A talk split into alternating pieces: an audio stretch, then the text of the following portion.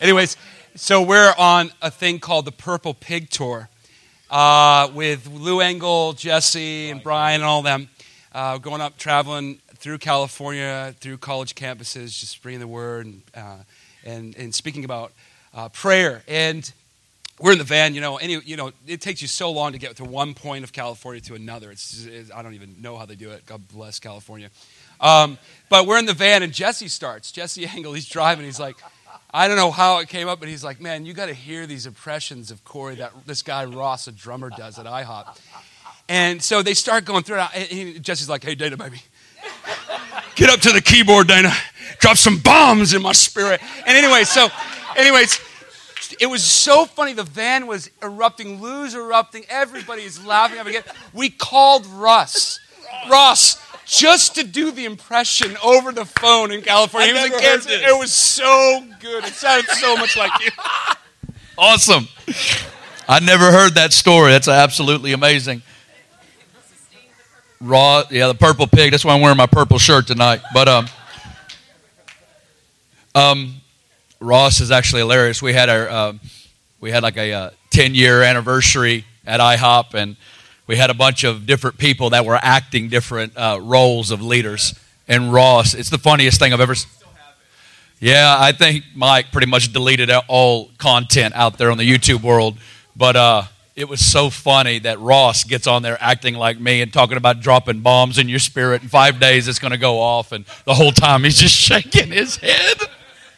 I don't know how close he was, but it's funny. So, um, awesome. Well, I love you guys, and I've just got this. You know, I just you guys are with some good company here, man. I, I just absolutely love Bethany and Daryl and the team here. You guys got some special, special people that are leading this thing. I want you to know that. They are very dear to the heart of the Lord. I've got this just fixed uh, thing. And before I really ever met Bethany was at the, uh, the, the, the call Nashville. And there was a lot of good things that happened on that day, but something watching her on her knees talking to God – in that stadium was the most impactful thing to me that day was hearing her pray to god. Before i ever met her the way she talked to god and prayed told me everything i needed to know about her. And uh, it wrecked me so deeply i never probably even told her that but it so wrecked me that i'll go oh my god this woman knows god. And when she's talking to him it's, it's bigger than a stadium. She could care less whether she's on a stage or in, a, in, a, in an alone room she's moving heaven. And so I'm just, and just the most beautiful people. And I just think Daryl is so cute and he's so beautiful. I do. I just start gushing with affection when I look at him. I go, he is so cute. And, and he's so hungry and he's so sincere. And it just, that purity is what just sets the atmosphere in this room. I remember it last time. I was raving about it forever. Man, you guys, anyway, these are one of those places where every time I get around, I'm like, Dana, baby, we might just need to move here. if life wasn't so expensive in Boston. But anyway, they call Kansas City the cheapest big city in the nation to live in. So anyway, I'll do whatever the Lord tells me to do. But um, pray that in. awesome. All right, well, turn with me in your Bibles to Psalm 1. Psalm 1. I, I, do want to encourage you guys. We got a CD that's about three weeks old, and uh, uh, and if you've ever heard my preaching CDs before, people, I got a CD. It's not me singing, so don't worry about that. Dana does several songs on my previous ones, as well as Laura Hackett. We got ones we've done Days of Noah, Ancient Paths, Eyes Open. But the newest one that's about three weeks old is called Ask of Me. And it's actually based out of the word I'm going to preach tonight um, I, um, that the Lord just wrecked me with for pretty much all of 2014 into 15 was uh, uh, this reality of Psalm 1 and 2. And uh, um, I, out of it, we do live messages with music and beats behind it, and it will make you pull your car over. Who wants it? Who wants to pull the car over because they can't drive? All right, you get it, ma'am. Right there. There you go. Give it to her. Yeah, yeah. Bless you. Awesome. All right, Father, we just love you so much. We're just so honored to be here. And just as Bethany said, God, we just say thank you for letting us be in the room. when you walk into the room, God, thank you that we get to be in the room when you walk in the room. Father, we just say thank you for letting us be here, God. We could be in a thousand different places. You've been so kind and so merciful. We thank you for sending your son Jesus to die on the cross for us. We thank you that he received the punishment for our sins. We thank you that he has made us clean in his blood and he's made us righteous in your presence. We just thank you for right standing right now in the presence of God, that we're blessed with every blessing in heavenly places, that we stand before him holy and without blame before him in love. Hallelujah. Thank you that we've been forgiven, redeemed. We have an inheritance. We thank you for everything that we've received, and we just start this new year off with just praise and thanksgiving and honor for all that you've done. And we're so grateful that we get to be in the room. We're so grateful that we're here versus a bar tonight. We're so grateful that we're here versus in a crack home tonight. We're so grateful, God, that we're here. We ask you to just to bless your word. We ask you to glorify it. And we ask you to release power and mark us tonight, Holy Spirit. Mark us tonight, Jesus. I ask you to do it. Amen. Well, good, good. Well, I want to share a word that the, pretty much the Lord's been wrecking in me. I, I, wasn't able to be with you in 2015 and not too much of 2014. And during that whole time, God was wrecking me with this word. And I knew it in my heart the next time I get to Boston, I got to preach this word. So I, have known it for a long time, and the Lord's been burning on him. I've probably preached this 70 weekends. I got so wrecked by God with this, and I really believe He wants to touch us with it. Let's just look in Psalm 1. I want to read Psalm 1, but I'm ultimately getting us to Psalm 2. But you really can't separate Psalm 1 and 2 because they're sister passages and one feeds the other. And if you don't embrace Psalm 1, you're going to join the crowd of Psalm 2. If you don't embrace the Psalm 1 lifestyle, you will join the rage of Psalm 2. Because you will either fall in love with His Word or you will rage against His Word. You will either submit to His Word and delight in His Word, or you will see His, co- his Word as cords and bonds that restrict you. They're either loving boundary lines or they're cords and bonds. And I'm calling forth. I believe that revival begins with a revival in the Word of God. I want to tell you the most prophetic thing in the world is when a word jumps off these pages and lodges on the inside of you. It doesn't get much more prophetic than that. And you get caught up in the swirl of heaven, the emotions of heaven, the word of heaven, the faith of heaven, and you begin to see through his lens. I want to call us in 2016 to a revival in the Word of God sit there long enough for the chaos and the traffic and the Boston chaos to settle down until you start hearing those words. Break through the peripheral into the core of your being. It'll take a second. We all need to go on a detox. Let's look at it. The word, first word of the book of Psalms is the word blessed. Everybody say blessed. blessed. Who wants to be blessed? That means to be happy or to be envied. Who wants an enviable life? Well, the psalmist says, well, then you need to make three decisions about people that you won't hang out with, places you won't stand, and a place you won't end up. You need to make hardcore decisions in your life. He says, Blessed is the man, the woman, the person who walks not in the counsel of the ungodly, nor stands in the path of sinners, nor sits in the seat of the scornful, but his delight, everybody say delight Oh, but his delight is in the law of the Lord. And in his law he meditates. Everybody say meditates. Day and night. Well, what's going to happen to this person? Psalmist, I'm glad you asked, Corey. He shall be like a tree planted by the rivers of water. If there's anything we need in America in this hour, we need trees. We need trees who have broken through the surface, who have tapped into the underground water sources of the Holy Ghost, and who have got a rootedness and a stability, and who isn't swayed with every cool teaching that comes through. We need a generation to break through the surface and get a rootedness about their lives. And you don't get that at a McDonald's drive through. It takes time. It takes days and weeks and months and years of beginning to break coming out of walking, standing, and sitting over here and beginning to go on a different progression of walking, standing, and sitting in a love affair with the Word of God. I want you to see in Psalm 1, it's a progression. We walk, which ends up standing, which will ultimately end up sitting. And whichever you're walking with today, you'll end up sitting in tomorrow. The walking is more casual, the standing is more engaged, but the sitting is in full agreement. And I want to tell you, in the midst of an election year, as the counsel of the ungodly, as the noise, the chaos, all of the, the noise and the hoopla and all the swirls that are going on around, and even all the buzz that's going on around, there's an hour that we need in this hour to break our agreement from walking in the course of this world and beginning to get into a different progression. And that is falling madly in love with the Word of God.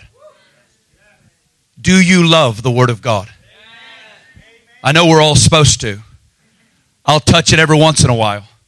But do you know those seasons where you got phrases that you can't get off your mind? Those phrases to where your daydream or your getaway isn't another Netflix show, but it's getting stolen away with hours of thinking and reading and letting those words wash you. I want to tell you, your inheritance is a love affair in the Word of God. Your inheritance is to feel His Word. Your inheritance is not mostly boredom in the Word, it's mostly delight. It's mostly pleasure. It's mostly fascination. It's mostly divine entertainment to where his words move to a 10 on the inside of you while the noise of this culture moves to a 1. And you're not succumbing to the opinions and the values of this world, but you fall in love, madly in love with his word because whatever you delight in is what you'll submit to. And one of the ways one of the ways to come underneath the leadership of the word is for the word to get off the pages and get into your mouth. Do you know the words that are going to change you the most? Not mine. Not Bethany's or not your favorite preacher and waiting for that next conference to come through. The words that will change you the most will be your own. When you hear you speak and sing God's word to God, you are transformed the most. Uh, no, you, you didn't hear me. The words that will change the most will be your own. When you hear you say and sing God's word to God, you are transformed the most. You are transformed at deep levels and it begins to shift the atmosphere around your mind. That's why he says he meditates day and night. You know what that word means? It means to ponder while speaking to oneself, which means a bunch of people that talk to themselves all the time. I mean, heck, there's weirdos walking these streets doing it anyway, but they're doing it in jacked up ways. What would happen if we begin to have people beginning to speak the word of God? Blessed is the man who does not walk in the counsel of the ungodly, stands in the path of sinners, nor sits in the seat of the scornful, but his delight is in the law of the Lord, and in his law he meditates day and night. God, that I could begin to meditate in the morning that I would meditate at noon, that I would meditate at night, that I would meditate that your, your word would be on my heart. And the psalmist says to the man or the woman that gives themselves to talking the Bible back to Jesus. Because I'm here to tell you there's a man on the other side of the pages. There's a man on the other side of the pages that's waiting to be discovered. What's going to become? It says, He shall be like a tree planted by the rivers. Number two, he will bring forth its fruit in its season, which means don't judge prematurely. It will come forth. Don't judge it after a week. Don't judge it after a month. Begin to give yourself to a lifestyle of delighting and pleasure, saying, God, deliver my soul from boredom and dullness and apathy and all of my ADD tendencies. God, I'm going to stay here, God, until I break through the surface into rivers underneath the surface, God. I want to touch the rivers under the source where the Holy Spirit and the Word explode on the inside of me. And I'm not going to judge it prematurely. Do not, He will bring forth their fruit in their season. He says they will bring forth, He goes this, their leaf will not wither, which means in the coldest, the droughts, the famines, you will see this man, this woman that will thrive even in the years of drought and famine. They will prosper even when everything else is dying. They will not become anxious when everything else is shriveling. Because their soul isn't locked in the stock market, it's locked in the council room of heaven. And it says, and whatever he does shall prosper. Who wants that promise on your life? which means God co signs whatever check you write. God co signs whatever check you write. You know what that means? To a man or a woman that begins to prioritize a life of receiving His words. What happens when you begin to receive His words is you get impregnated with His desires. You get filled with the deep longings of His heart, and it then becomes the dreams that are being lived through you, and the things that you're beginning to live for, He begins to co sign because it started with Him. It started with Him, it didn't start with you. Most of us are trying to get God to do what we want Him to do because it's selfish. And He says, if you would take this posture, I would fill you and I would manifest my dreams through you and I'll co sign whatever check you want. John 15, 7, if you abide in me and my words abide in you, you will ask whatever you desire and I will give it to you. Why? Because the word isn't living on you, it's living in you. And you're actually asking what he wants instead of trying to manipulate him into what we want. Well, what happens to a, a, to a person who does not embrace Psalm 1? What happens if we stay in that counsel? What happens if we stay in that path? What happens if we stay in that seat? What happens? What happens if we refuse to delight in the Word? I'm convinced with all my heart that if we do not embrace Psalm 1, we will join the chorus of Psalm 2. And that's what I want to get to tonight. And this is a pretty intense psalm. It's the second most quoted psalm in the, in the in, of the Old Testament in the New. Psalm 110 and Psalm 2 are two very important chapters for us in this hour, and they both speak on the same realities. David is a prophet, and, and David is in a full on visionary experience in Psalm 2. I want you to see that, and I want you to understand Psalm 2 like a four part drama.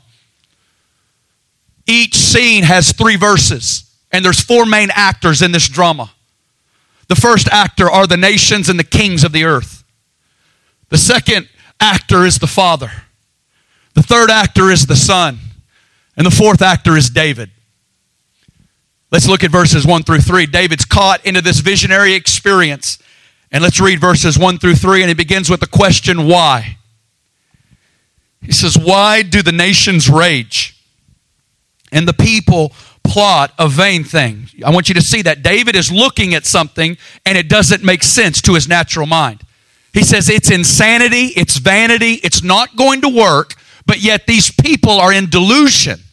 Nations are in delusion people groups are in delusion. And then he highlights two specific groups the kings of the earth, presidents, heads of states, prime ministers, leadership on governmental levels. They are setting themselves. And then he sees the rulers taking counsel together. These are judges, but they're not also judge, not only judges, they are the major players in nations. The major financial players, the major sports players. The major ones that shape culture, look at what they're doing. They are taking counsel together. And look at who are they declaring war on? Against the Lord and against his anointed. And they're saying, let us break their bonds in pieces and let's cast away their cords from us. This is intense. Those three verses are very intense. And it doesn't take a prophet or a prophet, it takes person with a half of a breath to note that that spirit is alive and well in the nations in 2016. We are living in an unprecedented time, and this is only going to culminate until the coming of Jesus. I want you to understand that that what has begun to erupt over the last decades is only going to increase until the coming of the Lord. David is seeing this and he's asking the question why. It doesn't make sense. It's not rational and he's seeing leadership of nations, of, of people groups, of culture that are declaring full on war against God. It's the pottery taking on the potter. It's the pottery taking on the potter, saying, in essence, we want deliverance from you. We want deliverance from your leadership. We want deliverance from your king. And we want deliverance from your word. As I told you, you will either see God's word as loving boundary lines or you will see them as bonds and cords that restrict you from your personal freedoms. you will either see them as the loving boundary lines in which God has defined marriage between one man and one woman. You will either see them as the definitions of our sexuality, or you will define them in the way you want to, and you will throw off the cords and bonds so you can do what you want. And we are seeing that on a macro level, but beloved, we're finding that on the inside, this rage to say, I understand it's clear. I'll come up with a thousand Bible verses. Everybody can try to twist this thing, do whatever they want to with it, but the Bible still says it clearly. The Bible is very clear concerning grace, concerning the mercy of God. It doesn't allow you to live in compromise. It picks your butt up, kicks you in the behind, and says you were made for something so much higher. And you can do all you want to with those Bible verses, but the Bible will still show up. It will talk straight to you, and it will say, You were made for something so much more. Get out of this. But I want to make it what I want to. Uh uh-uh. uh But we're seeing this on a macro level in the nations right now. We're seeing it against Israel. We're seeing it an anti Semitic spirit that's rising in the nations that is seeking for the annihilation. We're seeking, we're seeing that antichrist spirit that's raising in the nations. And David is looking at this and he goes, You guys are insane. It's like building a sandcastle all day, knowing a wave is about to come in. And you guys have built a nice big old sandcastle, setting yourself, saying, We'll take you down. He goes, There's one problem. It's already been decreed from eternity past. No one can stop it. No one can come against it. It's already been established. And that's why David is looking into this. He goes, Why? But I, what I love about God is He wants us to feel the prophetic burden. Many of us will stay in verses 1 through 3 and we never get out of it. We stay in the second heavens war. We stay caught up in whether it be CNN or Fox or this or that. We'll get caught up on Facebook and debates. We'll get caught up at the barbershop and talking to people all about it. And it's good that we feel it, but God doesn't leave David to deal with this from a horizontal level. He takes us up. He takes us up, but He wants you to feel it. The very next verse, the scene, the scene closes, and David's going, Why? And then the very next verse, it says, He who sits in the heavens. I mean, we could just spend the rest of the night saying, In the heavens. He says, David, I want you to understand we're not going to engage this war from a horizontal level. I'm going to take you up into my vantage point, into my perspective, and I want to fill you with the confidence of heaven to understand where this story is going. Love it. I can't I don't have time. There's so many things to talk about in only a couple of sessions, but I want to say to you right now, it is time to feed deeply on, th- on the throne room. It's time to take the throne room encounters of the Bible, Revelation 4, Daniel 7, Ezekiel 1. Look at the throne room encounters, Isaiah 6, and begin to meditate on the throne and begin to set your eyes on that heavenly reality. Swim against the current that's seeking to pull your mind into the here and now and get connected to the eternal reality he who sits in the heavens. Because if you don't get in the heavens, verses 1 through 3 will drown you in hopelessness, despair, and, and all kinds of fear. And this is no hour for the church to be in fear and hopelessness and despair. It's an hour for the church to have the right vantage point. Now, what does the Father feel about nations that are seeking to steal his son's inheritance? What does the Father feel? I mean, we got any fathers of sons in here? Yeah, one of you. And the Father is looking upon nations that are seeking to overthrow his son's rule and his son's city. And it says that he who sits in the heavens, what does he do? He laughs. That's the most terrifying laugh in history. That's not a funny laugh. That's a you guys are outside your minds laugh. You guys, this will never work. It's a laugh like you guys don't know what's coming. Verse 2, it says that he will hold them in derision. Verse 3, he's going to speak to them in his wrath. And verse 4, in the next one, it says that he will distress them in his deep displeasure. I want you to feel the heart of the Father right here. It would be like a father that works. It would be like some of you working 70 years to build a company, to multi million dollar company, and then some thugs come in and try to kill you and your son and steal everything that you've labored for to give to your son. And this father says, Not in a million years. That city and that king has already been declared. He says, I'm laughing. I'm going to hold you there, distress you there, and speak to you a painful revelation. I have set my king on my holy hill of Zion. I want to declare over Cambridge and over Boston and over the Northeast tonight that Jesus Christ is set in heavenly Zion right now, far above every principality and power, that He has the name that is above every name. That at the name of Jesus, every knee bows and every tongue confesses Jesus Christ is Lord. To the glory of God the Father, He is the King. He is installed, enthroned on heavenly Zion right now. And the Father declares it. Get over it. I've already set him. He has been set through his death and resurrection and ascension. He has been set. He's not wavering. It's not a shakable throne. He's set. He has been set, but I'm here to declare to you tonight the king is coming back and he's going to be enthroned and installed as king on Mount Zion in Jerusalem. Now let's just attack some unbelief in here for a second. Who would here really believes that baby was born 2,000 years ago in Bethlehem? We just celebrated it at Christmas. Do you believe it? Are you sure Mary didn't figuratively give birth to Jesus in her heart? No, she screamed and a baby boy came out. It wasn't a figurative boy, it wasn't a symbolic boy, it was a boy. Do you believe that that same young boy grew up and then after 33 years climbed up on a cross and died for the sins of the world? You sure? Do you, are you sure? Muslims believe he didn't die, that he was taken off last second. Judas was put in his place. Do you believe that he died? You're telling me that he really died on a cross. Do you believe that? Sure, it wasn't figurative. Wasn't symbolic. No, he died on the cross, the lamb slain for the sins of the world. Do you believe that he was buried for three days? You sure? Do you believe he came out of the grave like he said he would after three days? You're telling me a man that's been dead for three days came out of a grave after being dead for three days.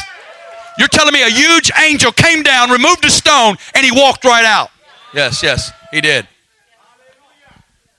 Who in here knows that Jesus then had a, who in here believes that Jesus had a 40 day conference with over 500 in a resurrected body? We know about that one? That'd be a good conference. The resurrected man who teaches on the kingdom of God. I guess he doesn't sleep. I'd have just gone 40 days living on cat naps. What would have been that? What, nobody ever talks about those 40 days. And who in here believes that after those 40 days, a cloud came, picked him up, and took him up?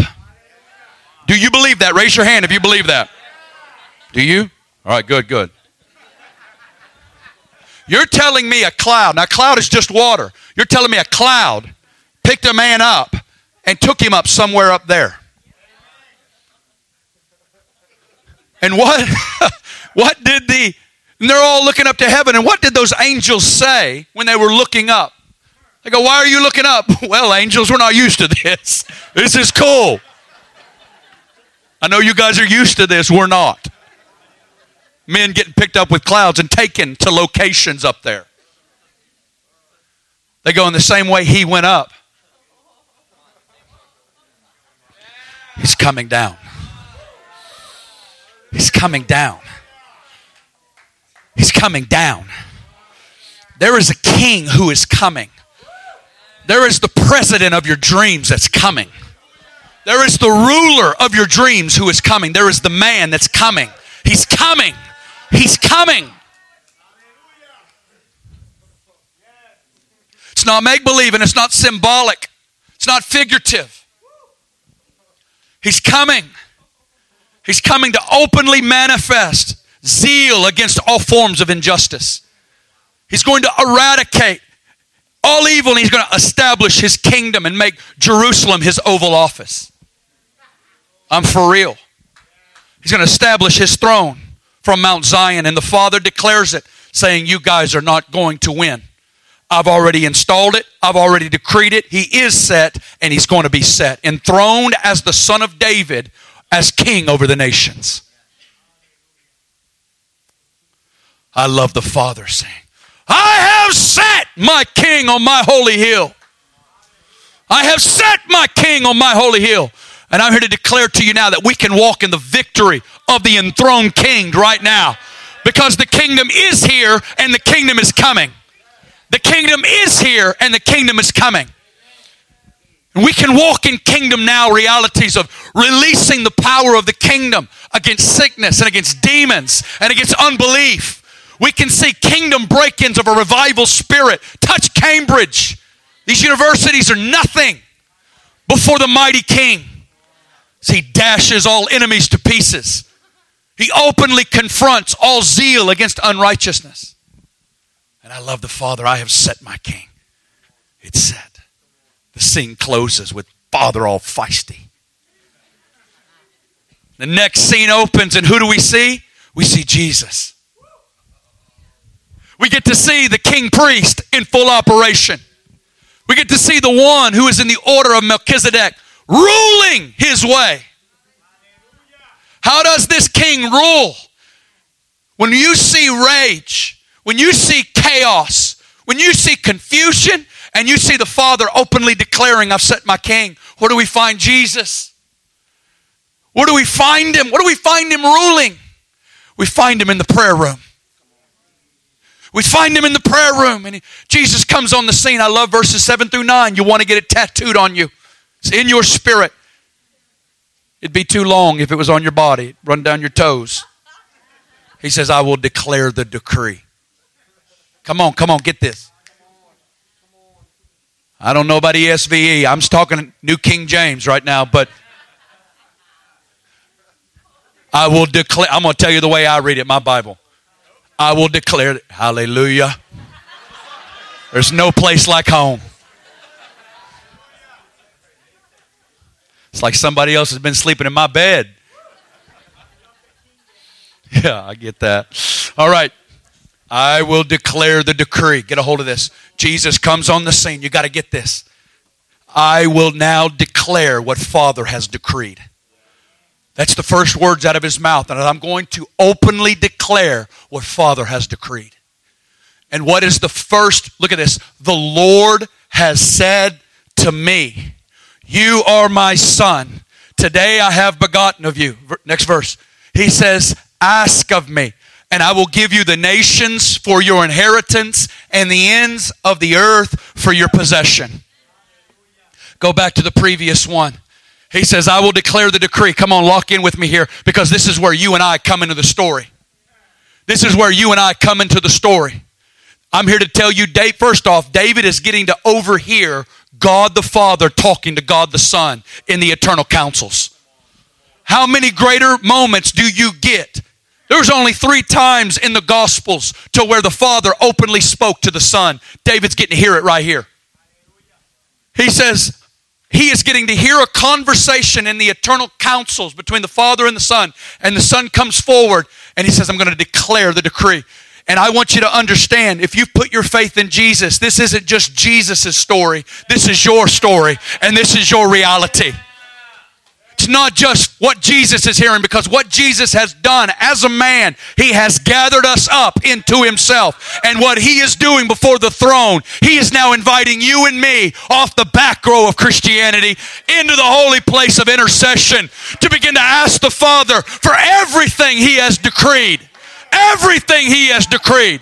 Everything he has decreed.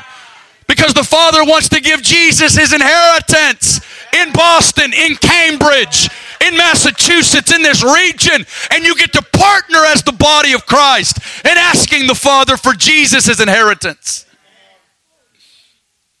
I will declare the decree.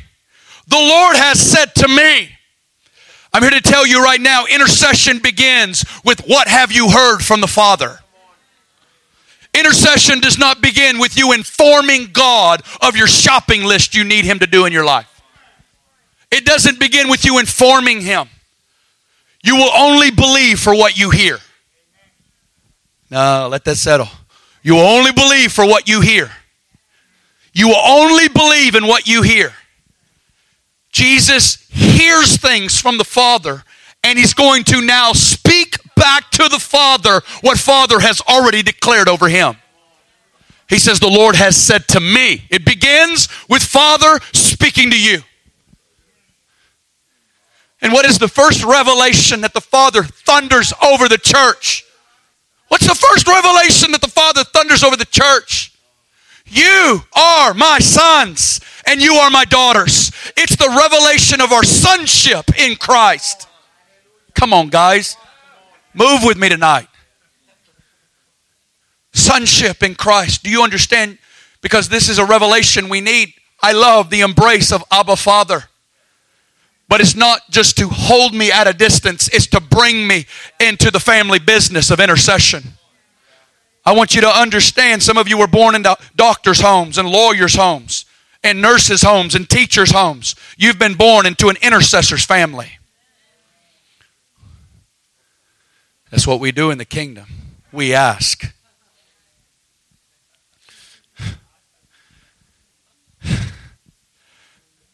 The Lord has said to me, what has the Lord spoken to you? What's the Lord spoken to you about your own life? Who in here have where dreams have broken into you? Maybe about your own life, your family, or this region. Huh? Has dreams broke in? Have you had words jump off these pages and you knew it wasn't some historical moment, but it was a word living in 2014, 15, 16? Has that ever happened to you? Raise your hand if that's true, where words have jumped off the pages, where you've had dreams or visions, where you've had something in your heart, then someone confirms it by speaking it to you. Or something random. Has that happened? When God speaks, He isn't doing it so you can run around saying He spoke. He speaks to bring you off the back row of Christianity and to bring you into intimacy with His heart. And whenever God speaks, it's an invitation into partnership with Him. He's, he's awakening you to things that are burning in His heart, and He wants to do it with you. Whenever God speaks to you something, He is speaking that something that He wants to do with you and through you. And that's why He invites us off the back row and saying, Now come talk to me about what I said I want to do. Come talk to me.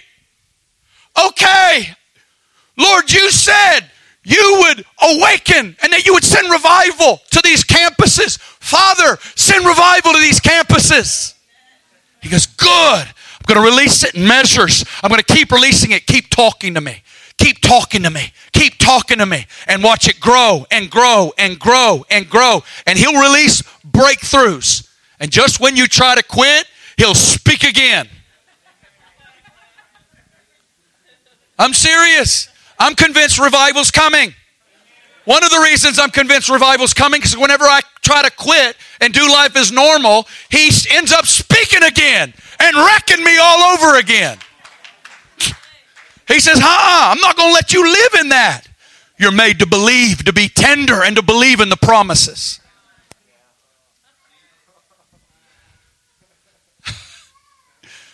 He says, The Lord has said to me, You are my son.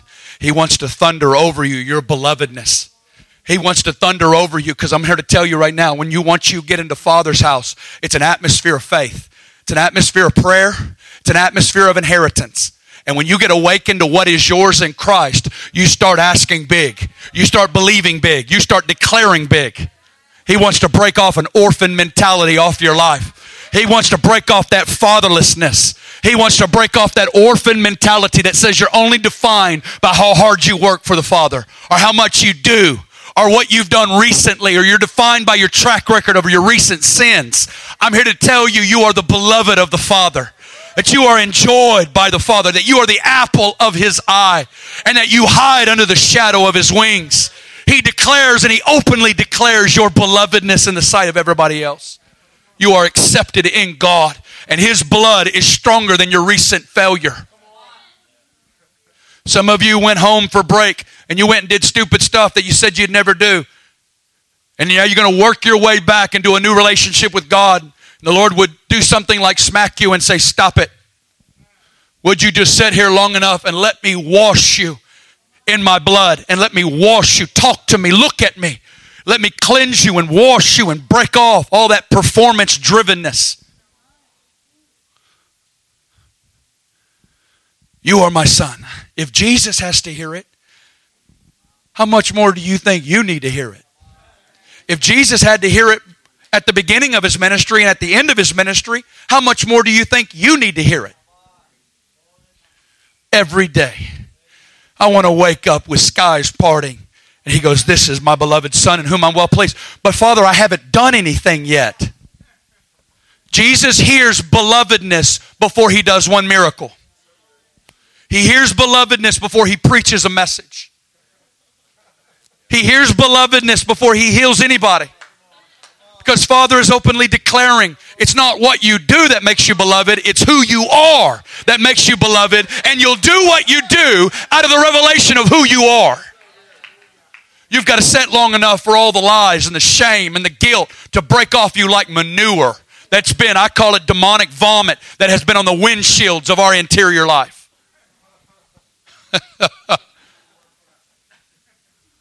we need y'all ever had y'all ever come out in the mornings and the birds just had a diarrhea fest on your window shields? I think of many believers that's what their interior lives look like. It's called the accuser of the brethren. No, no, I'm not playing. Do you know that one of the devil's titles in Revelation 12 is called the accuser of the brethren? and he stands day and night before the throne and he has an occupation and that's lying lying to god about you lying to you about god lying to you about you and lying to you about each other and he creates demonic webs of accusation and the sad thing is that most of us in this room spend more time agreeing with accusation than we do agreeing with truth and one of the ways that we break agreement with accusation is by declaring the truth, the truths of God, the truths of who we are to God, and the truths of the promises of God. We're going to get out of the accusation room and we're going to get into the agreement room. I will declare the decree. The Lord has said to me, You're my son. And then he says this Ask of me. He says, Son, you see those nations that are raging? Ask me for them and I'll give them as your inheritance. Do you know what that tells us? Your greatest places of warfare are to become your greatest places of inheritance. Ask of me, I'll give nations. Ask of me, I'll give nations. Nations. I love seeing the international flavor of this own company as well as Boston. The nations are gathering. What a place to begin to ask for nations. What a place to begin to ask for nations. What is that? That was the word that I preached in 2014. God gave me one word inheritance. Inheritance. What is your inheritance? Because all of us have small inheritances caught up in Jesus' global inheritance. You got to understand that we're small parts of his global receiving from the Father, and we're all parts in the drama. That's what I love is that me getting to partner with Jesus is Jesus praying for his inheritance through me. Through me. He's knit your souls to Cambridge. He's knit your souls to these campuses. He's knit you to these campuses because Jesus wants his inheritance here. And he's going to keep asking through you. It's called the spirit of prayer coming through you. Ask of me and amazing. Ask of me, ask of me, ask of me. It's almost like it doesn't make sense. Nations raging, chaos, confusion, global conspiracies, and we have Jesus in a prayer room, hearing he's loved and asking Father for everything that Father's promised. It's the most anti cultural and swimming against the culture is that most of us get caught in the frenzy of Facebook, Fox, CNN, and the whole world out here. And the Lord says, Come off the fringes of the storm and get into the eye of the storm. Get into that holy conversation and begin to hear the voice of truth washing you and begin to see inheritance through my lens. Come out of the fringes and get into the eye. That's why he says when you pray, go into your room and shut the door because he knew you'd try to get out. He says you need to lock it, bar it, put some wood up against it because you're going to go through a detox worse than a heroin addict in a, in a, in a detox rehab will be a man or a woman that's so doped up on the stimuli of this culture, beginning to hear from the Father and talk to the Father. I myself included. And for our first couple weeks, we'll look worse than a heroin addict. We're so jacked up on the candy stimuli of this culture. The Lord is beckoning us. I want to tell you, I believe there's grace to do it. That's why He's establishing prayer rooms. Because I need help. You need help. I need it alone and I need it with you. And I need you to sing my songs back to me when I forget it. I need singers that would quiet me in His love. Slow the traffic, dial it down. Jesus. Asking me, what's your inheritance? Come on, just a few more minutes. What's your inheritance? I've boiled it down. I'm his inheritance. I pray this all the time Father, give me to Jesus. Do you know you're the wedding gift to the Son anyway? Do you know you're the Son's wedding gift and the Father is preparing you and the Spirit, the glad worker, is preparing you with those garments for your wedding day? I say, Give me as an inheritance. My marriage is my inheritance. My marriage is my inheritance. My family is my inheritance. Beloved, I want to tell you, like no other time, marriages and families are under such assault. And I believe that God is, we, we, we are under the great, the Malachi 4 reality of the spirit of Elijah that's breaking in to turn the hearts of fathers to children. Isn't that amazing that I mean, he's going to send Elijah and he's going to turn hearts towards one another in family units. And we can pray for revival everywhere else, but he wants to release it in our homes, in our marriages. The days of Noah, I, I, talked about it for years. I did my first CD on the days of Noah, and I preached. I was going somewhere to do a Days of Noah conference. I'm like, God, Noah preached for 120 years, and nobody but his family got saved. I was a little a little offended over it. I said, man, that'd be a tough one. And then he spoke it back to me. He says, but his family got saved. He says, and that will be my sign in the last days, is that I'm going to release revival in families. And I'm going to do something. I'm going to do something with family units, and those will be the arks that come through the worst of storms and come through the other side and make fresh covenant with God. Take it. Take it. Begin to ask the Father. Don't look for a quick bailout scheme when things get tough. Go after your son or your daughter. Go after your parents. Go after your spouse. Win them in intercession. Win them and serve them and fight for them. Proverbs says, Greater than a man who takes a city is a man who takes his own soul, which means lock in here as well as you're locking out there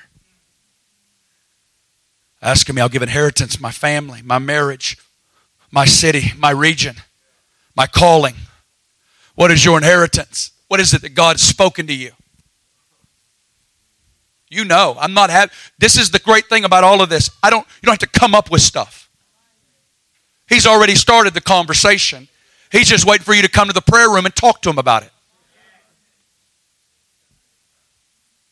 Show up, sit down, and say it back to him and don't stop ever.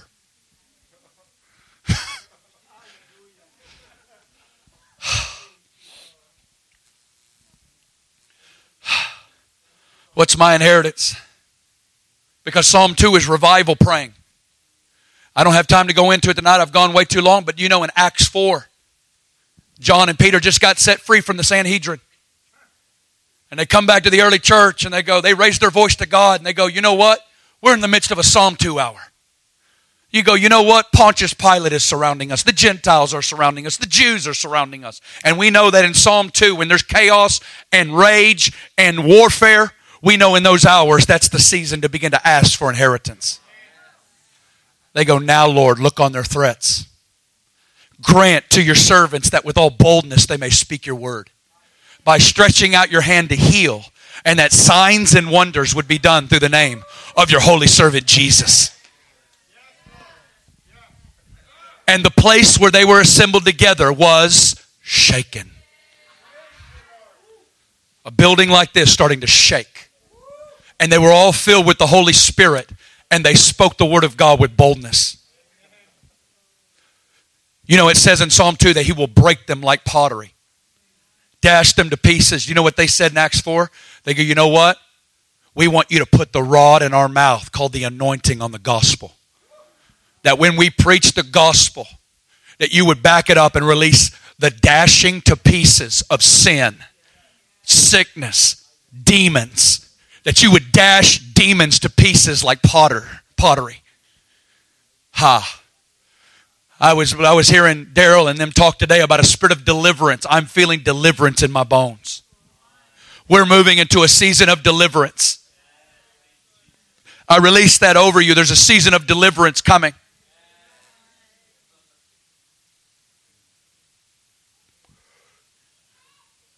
I've never shared it here. I think I'd shared it some the last time I was with you. But my inheritance, I, have I've asking the Lord, go, God, what's my inheritance? What is it, my inheritance?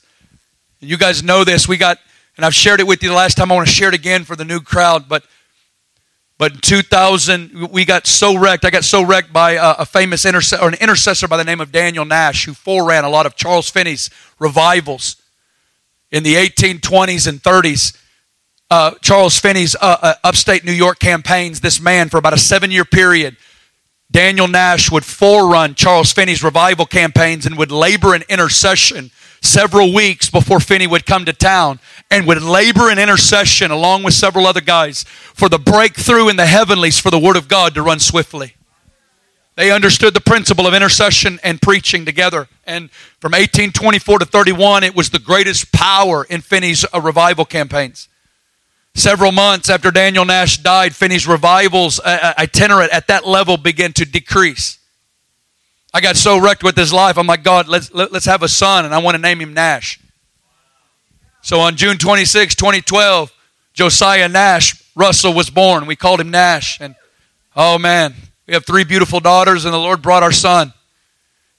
And for nine months, he was with us.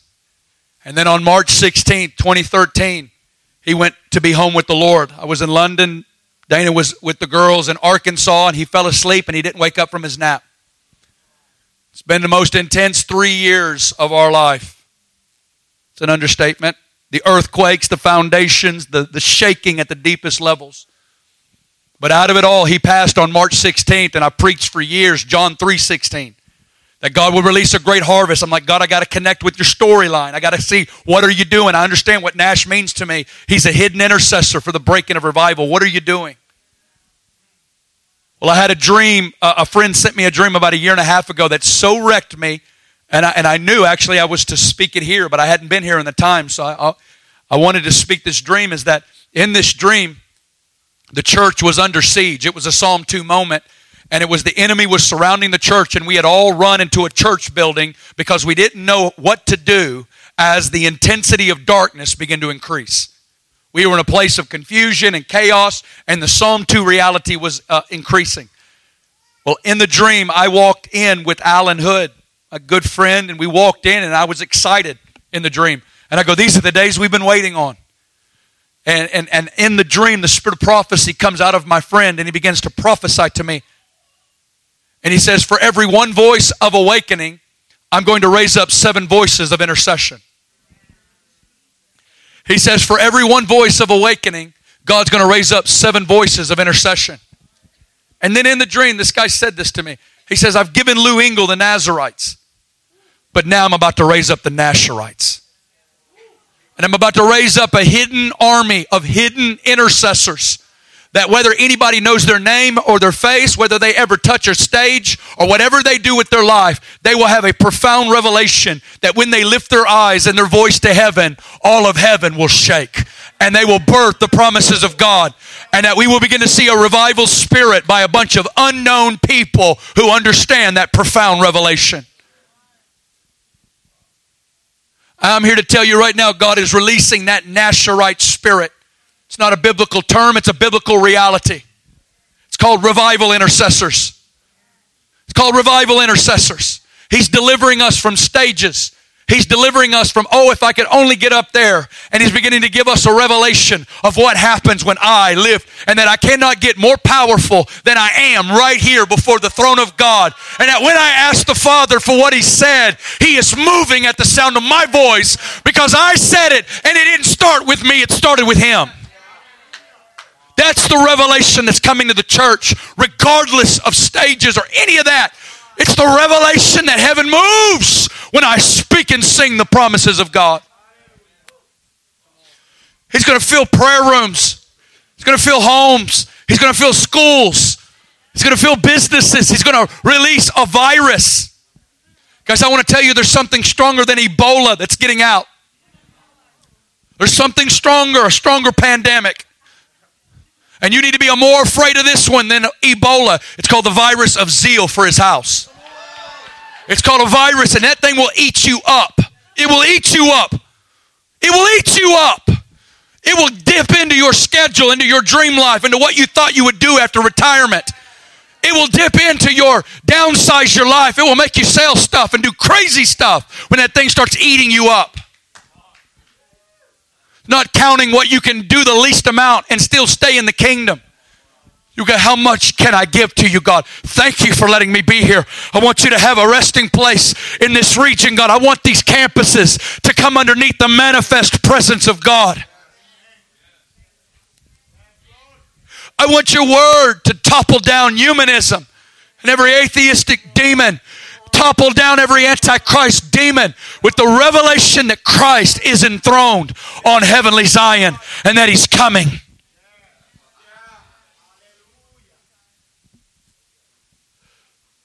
And I'm convinced that the Psalm 2 intercession begins with the Psalm 1 reception and a delight in the Word of God. Because the word you fall in love with will be the word that shakes heaven when you ask Him. That's really intercession is God moving because he hears his own sound through you. It's only it's all from him through him and to him. You get to be conduits.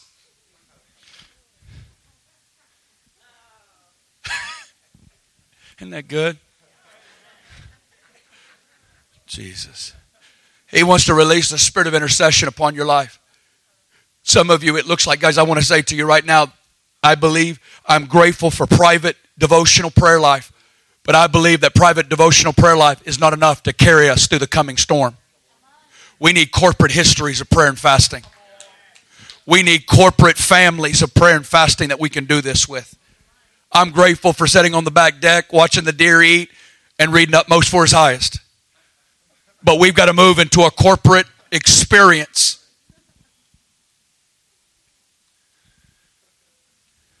We need a spirit of prayer to come upon us as we begin to ask for the promises. We need to band together and begin to ask for our families, ask for our marriages, ask for our children. Declare the promises of God. I've been declaring Isaiah 54. You said that my children will be taught of the Lord, and great will be the peace of my children. Hallelujah. Let's just stand. I don't have time to go into it tonight. Well, David comes in the last scene, and he pretty much in essence, looks around at everybody and says, Now be wise, you kings. Be instructed, you judges of the earth. Serve the Lord with fear. Rejoice with trembling. Kiss the Son. Bow down before the Son. David comes forth and says, Go low, kings. Don't, this is not an hour to pump your chest. It's not an hour to flaunt your strength and flaunt your, your plans.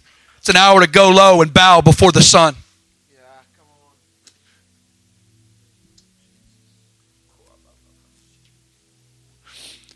Some of us, the Lord wants to begin to break us out of walking in the counsel of the ungodly. He wants to get us out of the path of sinners. I want to tell you, I'll tell you, your future is by the people you're running with today. Well, you're like, well, he's been my best friend since this long, and I'm saying this is an hour. We need to break walking in the counsel of the ungodly. Break walking in the path of sinners. I don't want to run with people that are asking, How much can I do and still stay a Christian? How much alcohol can I drink and still be saved? How far can I go with someone before it's considered sex? This is not an hour to be asking what you can get away with. and still stay saved. This is an hour of saying, God, how much can I be consumed by the fire of God? How much can the grace of God lay hold of my life?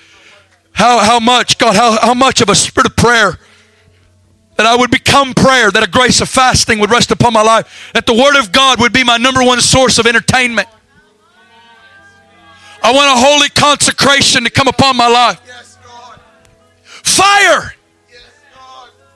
Just open up your hands all over the room. Some of you, come, Holy Spirit, right now. Release that fire of consecration. He's releasing Nazarite consecration.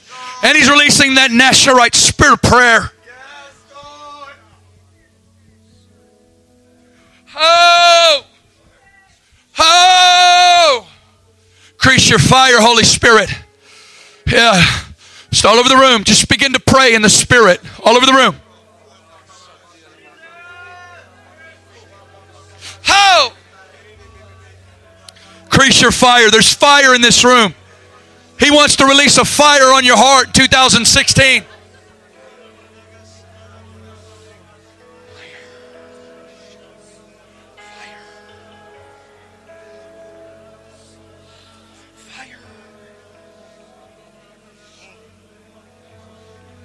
Is not my word like a fire?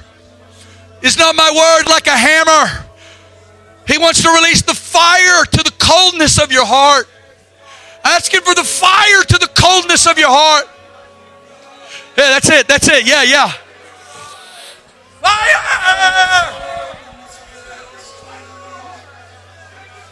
Yeah.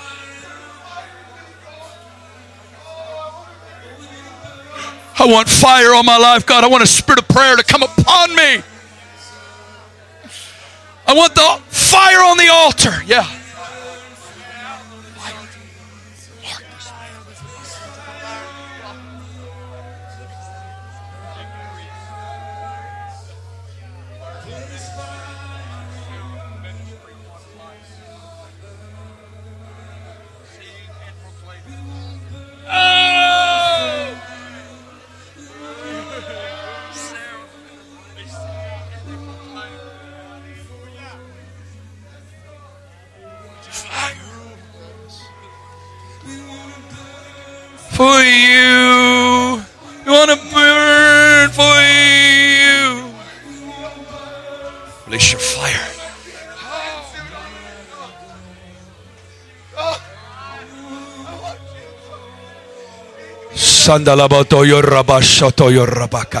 Just look at him. Set your eyes on the throne.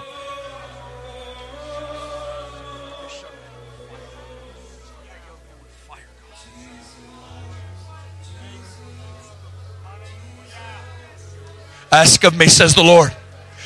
I want to release your inheritance. Yeah, yeah, he's coming the fire. Yeah. Fire! Fire! Yeah, yeah. Ha! Yeah. Yeah.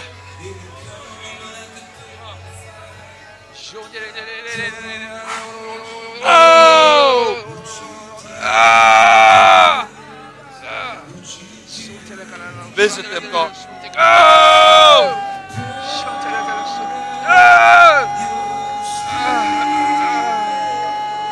Oh. Oh. Together, let's let's pray. Lift your hands and ask. Oh!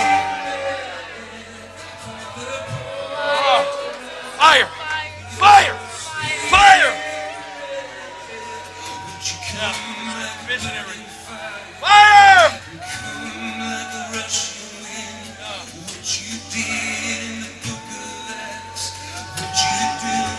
Do it again, God. Do it in Cambridge. Fire. What you did in the book of Acts.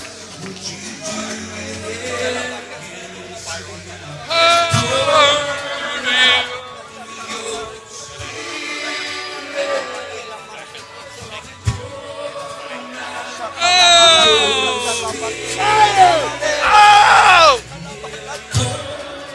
Pour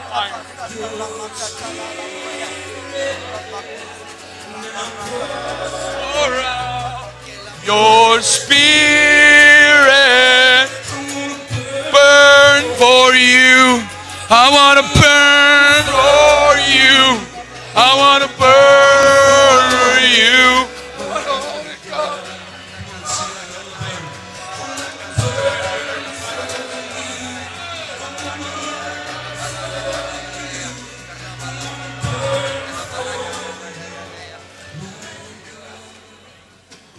Jesus. Pour out. Let's sing this. Your spirit. Pour out.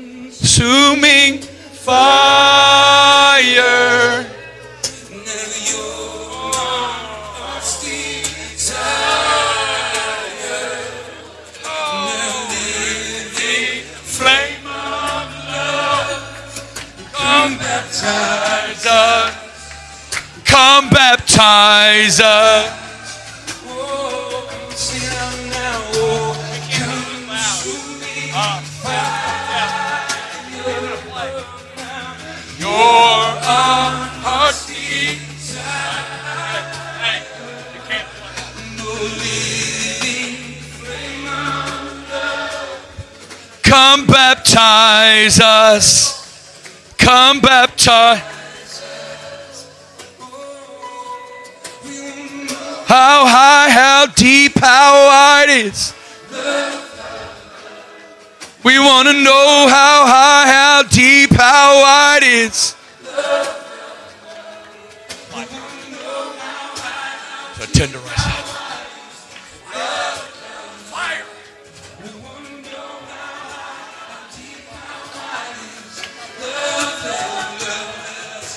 Let us, yeah,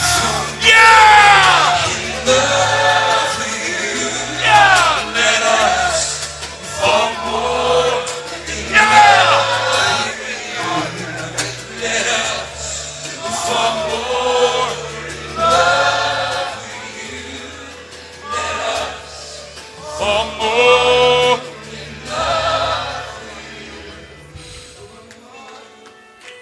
Yeah, just receive right now his fire. He's tenderizing us tonight in his fire. He's awakening us in his fire. Increase your fire, God. Increase the spirit of burning, oh God. Inflame our hearts, oh God. Set us on fire. Fire. Fire.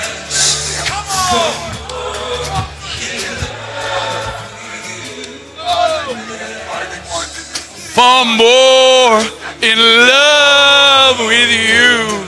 Let us for more in love with you. Fire. Fire.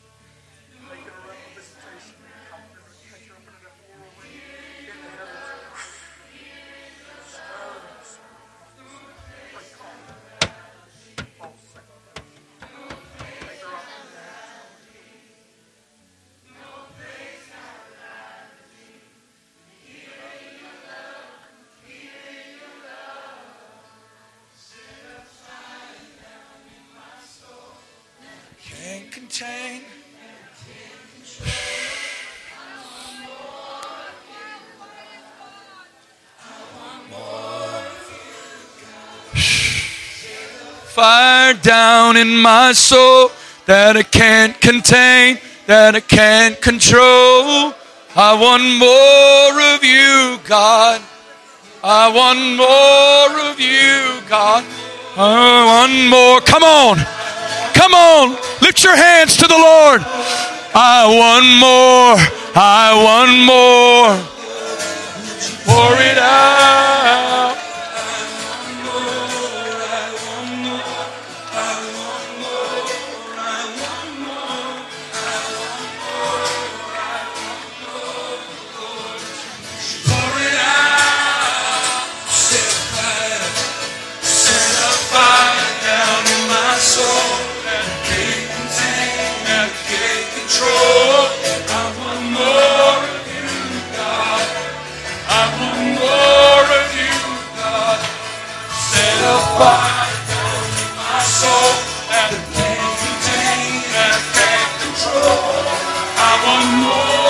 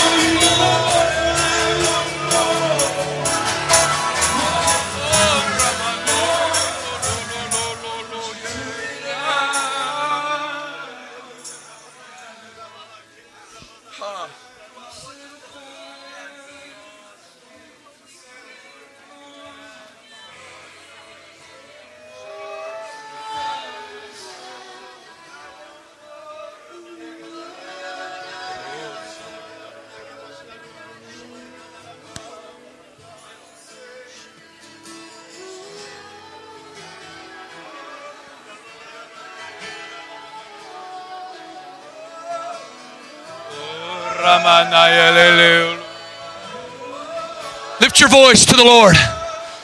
Begin to sing in the Spirit.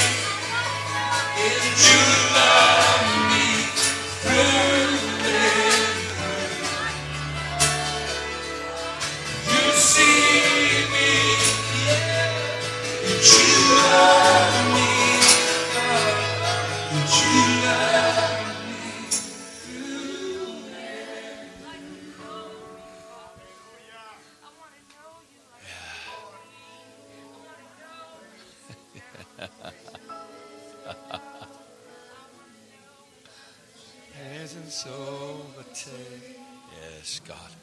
Yes.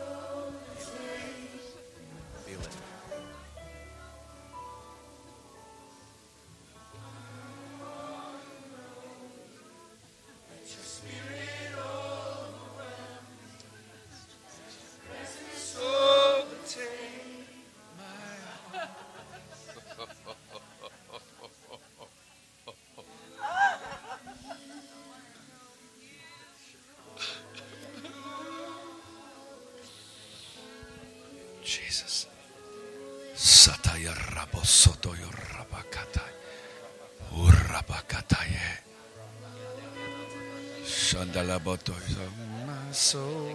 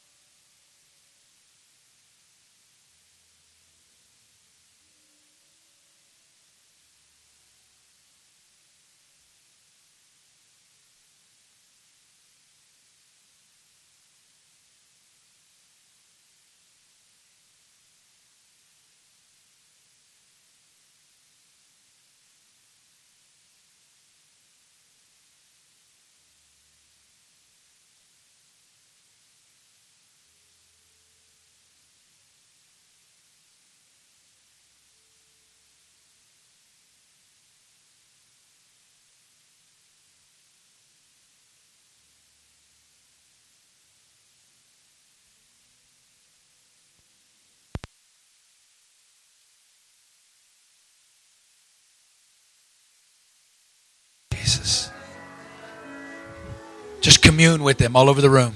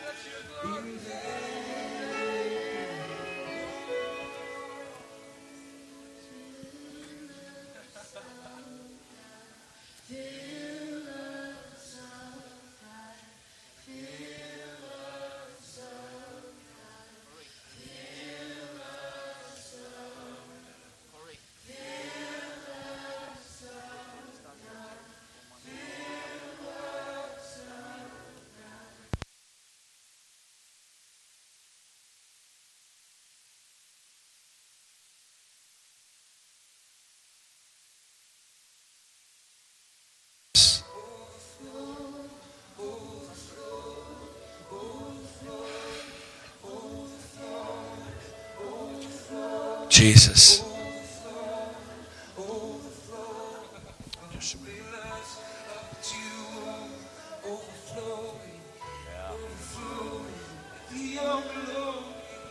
Holy Spirit. Right now, we're just going to, just want the, the, the, the band just to keep playing. Yeah, just keep playing. And, and, and really, even the anointing that's breaking in right now of the I really feel like this is the word to us. It says in Zephaniah 3 that the Lord is going to rejoice over them with singing, and He will quiet them in His love. And God is silencing the traffic on the inside. And this is His word to us where we can hear His voice again and reconnect with His heart and live from the inside out again. I want to continue to worship. We're just going to, I want to, I want to pray for some people. The Lord, you feel like the Lord's doing a deep work within you feel like the Lord's resting on you with fire, or you're just feeling that, just saying, Lord, I just want to reconnect. Psalm 1 and 2, it's speaking right to me. I want to align my heart to heaven t- to come away from certain things and to begin to go on a journey of falling in love with the Word of God and, and beginning to ask the Father for my inheritance, beginning to engage in my inheritance, beginning to come off the sidelines and begin to believe the promises of God over my life you want to come back into that in a, in a fresh way, we want to pray for you right now. I'm just going to continue to minister. You sit here as long as you want. We've got a long time. You can soak in the presence. If you need to go, we bless you in that. Got some products on the way out. But if you would like to receive prayer, you know, you come up here and we're, we want to pray for you right now. If we could just maybe move this back row back, we want to pray for you. If you'd like to receive prayer, just come up. God, release your fire tonight. Just come make some lines up here. yeah, yeah, yeah. This way. Maybe this group on the right, just move a little bit to the side. Yeah.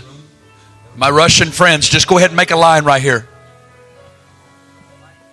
Just make a line right here. We're going to pray for everybody. Let's just open up our hands. Father, we just thank you for your fire.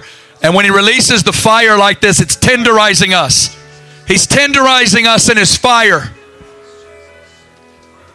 Isaiah 4 talks about a spirit of burning. And it says, Your eyes will see the King. It says, The branch of the Lord will be beautiful and glorious. And He wants to release fire to tenderize you and illumine you to the beauty of Jesus. To receive His word and to burn up the dross and the religion and the coldness and the indifference. His word burns. Ha! His word tenderizes. His word inflames. His fire. So, Father, I just ask you for a fresh release of your fire. Release that illumination, that spirit of revelation, a spirit of prayer. I want to see the promises, hear the promises. I want to feel your love. Release your flame in the name of Jesus. Fire! Ah! Hallelujah. Yes. Fire! Fire! Oh! Receive the fire. Receive the fire. Receive the fire. Fire. Come on. Oh! Oh, I saw the Lord doing it on several tonight of even the seraphim, those burning creatures around the throne. They burn and they proclaim. Release the burning ones, God, in Cambridge. Release the burning ones in Boston. Release it on Harvard, God, and MIT, BU, and BC, God. Release it on Emerson, God. Fire! Yeah, yeah, yeah, yeah. Every campus coming under the fire of God. Yeah. Burn away. Higher. Higher. Higher. Oh. Oh. Let the nations be set aflame. Let the nations be on fire. Let the Russians come on fire. Oh. Oh. Yes, sing over us, Daryl. There's fire. Fire. Fire.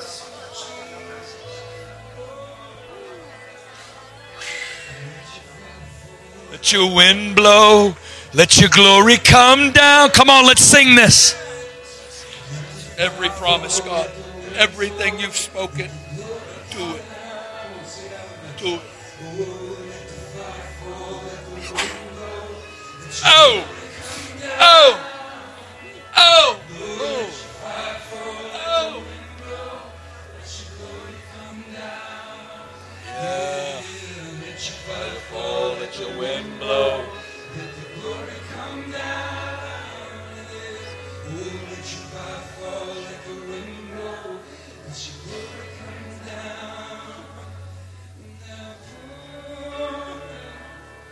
Oh, loves you. Loud.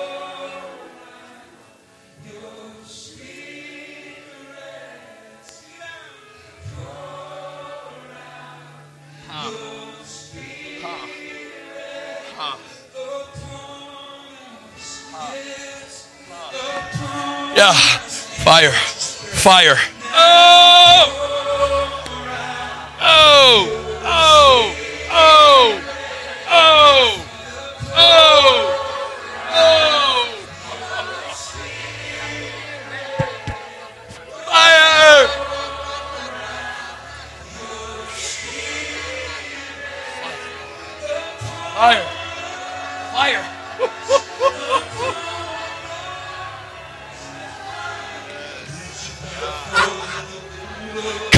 Let your glory come.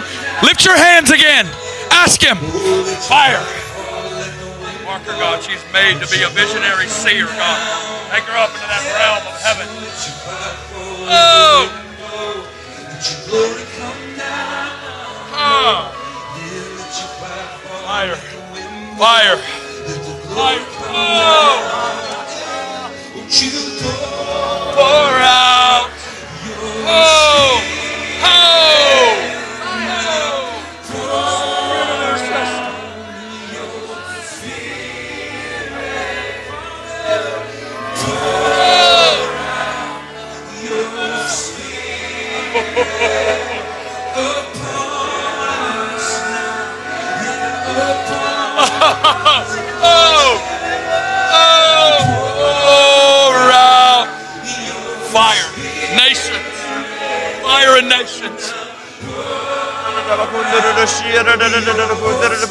Lord has said to me, open his ears, God.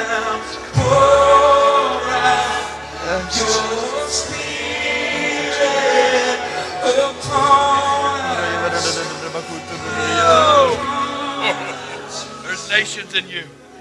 Ah.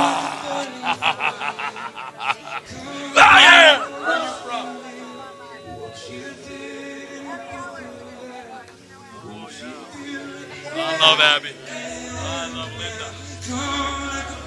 Oh! Ah! Fire. Fire. Oh! Fire. Fire. Fire. Fire. Fire. Intercessor. Intercessor. Intercessor. Intercessor. What do you hear? What do you see? Intercessor. Oh! Watchman, what do you see?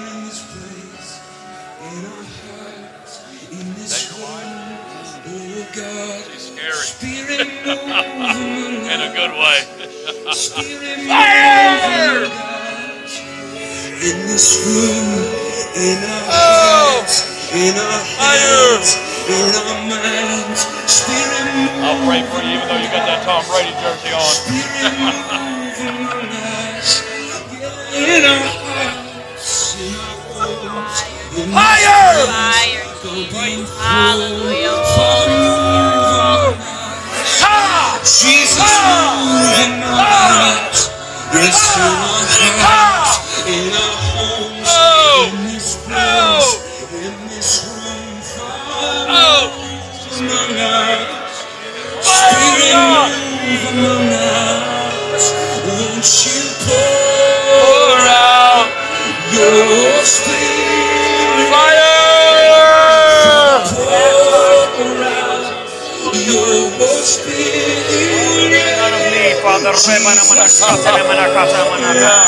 Oh, Spirit. Hold that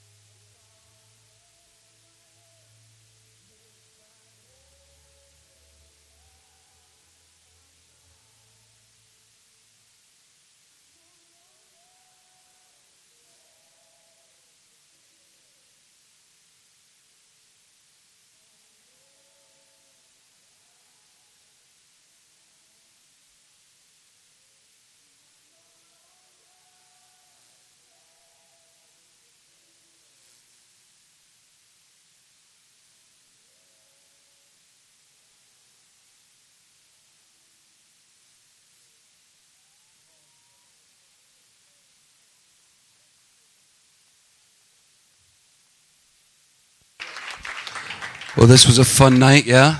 Everybody have a good time, feeling refreshed, feeling good. Great word, great worship. Listen, we're going to reconvene tomorrow. Um, we have a time that we need to shut things down.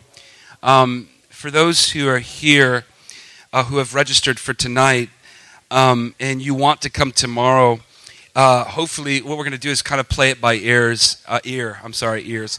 Our church usually fills this spot.